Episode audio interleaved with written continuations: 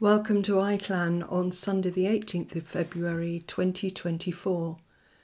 This week I'm thinking about crocuses and covenants. When I walk into town, I go through the grounds of what used to be the local stately home. At the moment, it's full of white and purple crocuses, and people stop and take a few moments to enjoy their beauty. I wonder who planted them and when, and whether they realized that these flowers would give pleasure to the public many years later. It gave me an insight into the idea of covenant, a word which appears in the readings for this Sunday and next, and which is a theme running through the Bible. In life today, I think we're most likely to come across the word covenant in two contexts. One is if we're involved with property which has a restrictive covenant placed on it so that only certain uses of that property are allowed. The other is if we covenant or promise to give regularly to a charity. One meaning of covenant is a formal promise made by one person to another, or, like marriage, mutually between two partners. And the Old Testament has several stories of God making a covenant with people. This Sunday is the story of Noah, and the covenant is with him and the whole earth. After the great flood has receded, Noah's ark lands, and everyone is let out onto dry ground. God promises, Never again shall there be a flood to destroy the earth. The rainbow is the sign written in the sky of that promise.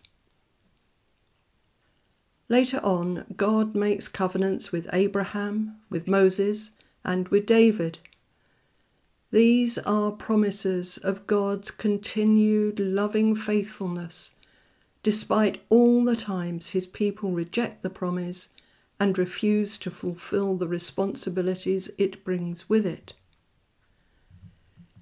In another sense, the word covenant means a will or a testament, the promise of something which will be handed on at death. Thus, Easter celebrates the giving and fulfillment of the new covenant or New Testament that Jesus bequeaths to his disciples.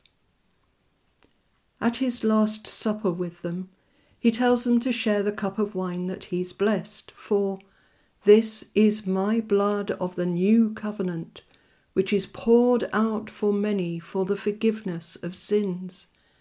That's in Matthew's Gospel, chapter 26, verse 28. And at the same supper he says, This is my commandment, that you love one another as I have loved you.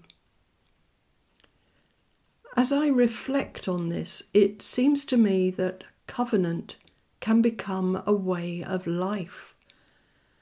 First, I think with gratitude of all the faithful love I have received, from the gift of life itself to the loving provision of my family, friends, and church.